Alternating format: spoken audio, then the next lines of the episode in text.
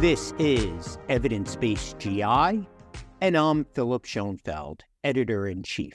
Today, we'll be discussing the efficacy of mirikizumab, an IL 23 monoclonal antibody, for the induction and maintenance of remission of ulcerative colitis. We'll be discussing a randomized controlled trial published in the June 2023 issue of the New England Journal of Medicine.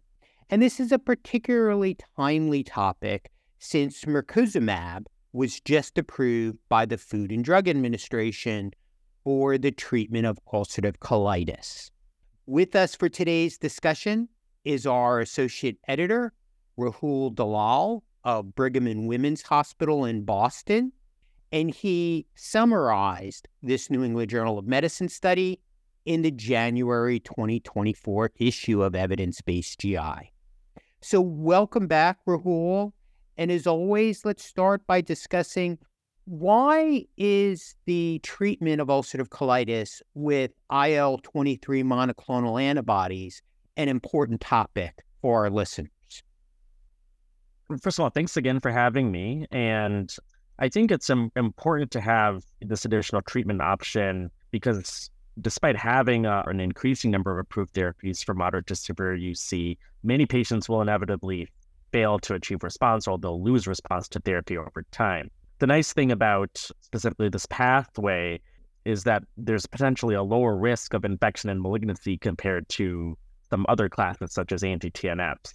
So we think the IL-23 pathway is, has become an important one to balance the balance effective treatment of autoimmune diseases while also minimizing adverse effects. Ustekinumab was the first drug approved for both Crohn's disease and ulcerative colitis that targets this pathway, specifically by blocking the shared P40 subunit of uh, both IL-12 and 23. And mirikizumab is now the first drug approved for ulcerative colitis that selectively blocks the P19 subunit of IL-23, which is similar in mechanism to risankizumab, which is approved for the treatment of Crohn's, but not ulcerative colitis.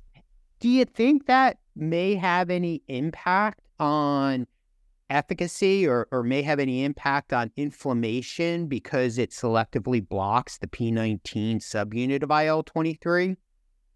So it's a good question. Um, we have some, you know, preliminary data to suggest that this more selective mechanism may be more effective in reducing inflammation. Er, as we've seen in, in Crohn's disease, a recent clinical trial that compared risankizumab to ustekinumab found greater efficacy with risankizumab for Crohn's disease. We don't have that data yet in ulcerative colitis, but it is uh, something definitely to consider as a possibility.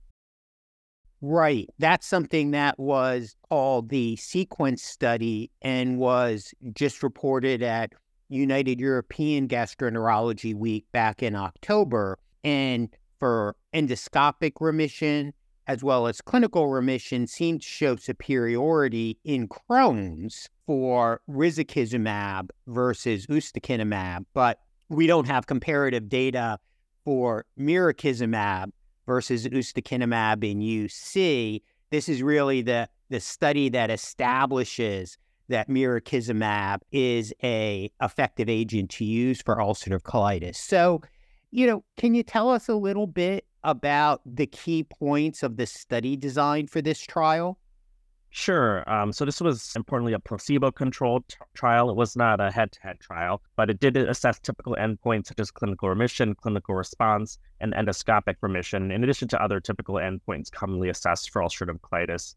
Mirikizumab was effective for all of these endpoints, including histologic endoscopic mucosal remission, but also resolution of bowel urgency, which is uh, a newer outcome that's being assessed as it's becoming an increasingly recognized symptom of importance for many patients with ulcerative colitis. And you know, all this data together, uh, you know, tells us that you know, given its effectiveness and favorable safety profile, mirikizumab will be another reasonable treatment consideration for patients with moderate to severe UC and and that's really a important point and i encourage our listeners to go back and look at the summary that dr dalal wrote in the january issue of evidence-based gi because this randomized controlled trial for induction of remission and then the follow-on randomized control trial looking at maintenance of remission are quite detailed studies. And it's too complex for us to review all the data in detail during this podcast. But I do want to point out so the initial RCT for induction of remission of moderately to severe UC patients were in 1,281 patients. And then they were taking a intravenous dose of mirikizumab, 300 milligrams every four weeks for 12 weeks. And then among the patients who had clinical remission or at least a clinical response, they went into the second RCT for maintenance of remission. And for those patients, they were taking mirikizumab 200 milligrams sub-Q or placebo every four weeks. And, you know, just looking at the bottom line results, what are kind of the key points to emphasize in terms of magnitude of benefit?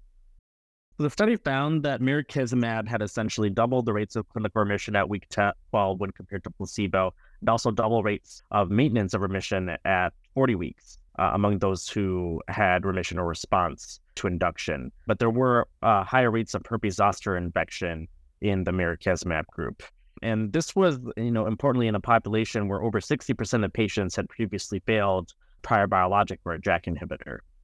These are patients who certainly always need to get vaccinated against uh, herpes zoster before or very shortly after starting treatment because we know this is a risk. But as you said at the beginning, generally these more targeted agents are probably are probably less likely to be associated with opportunistic infections or malignancy compared to, say, anti TNF agents.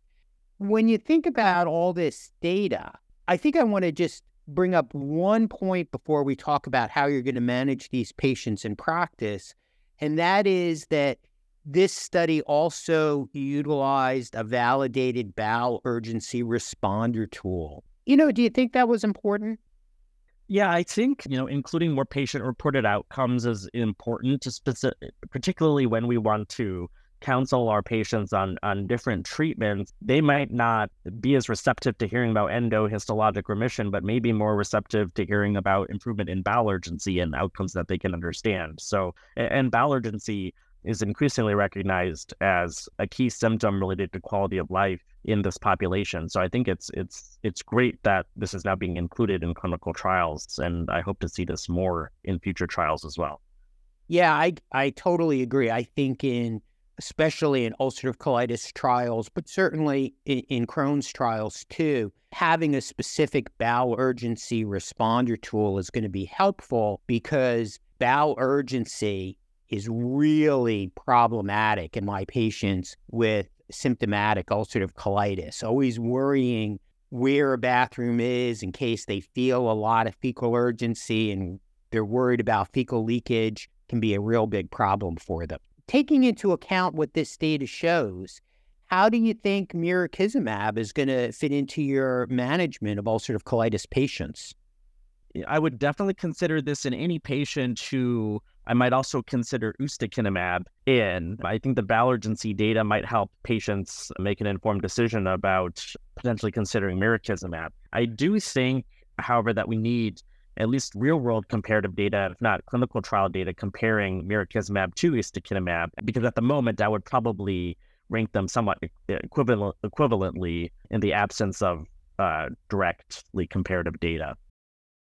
Based on mechanism of action, we hypothesize that a medication like mirikizumab, by specifically targeting the P19 subunit of IL 23, might be more effective at managing inflammation compared to ustekinumab, which goes at the P40 subunit shared by IL 12 and IL 23. And certainly there's promising data for head to head trials of risankizumab versus ustekinumab in Crohn's disease.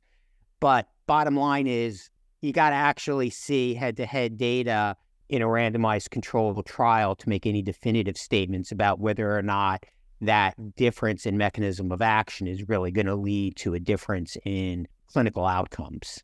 With that, I want to again emphasize to our listeners that the Lucent 1 and Lucent 2 randomized controlled trials assessing the efficacy and safety of mirikizumab for ulcerative colitis are very complex trials.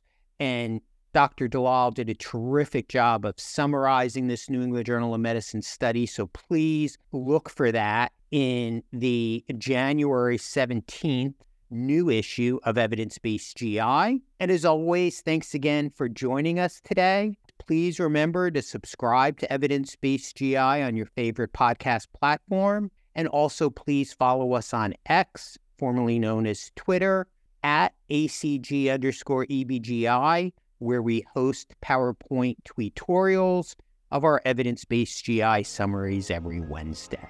Thanks again for joining us.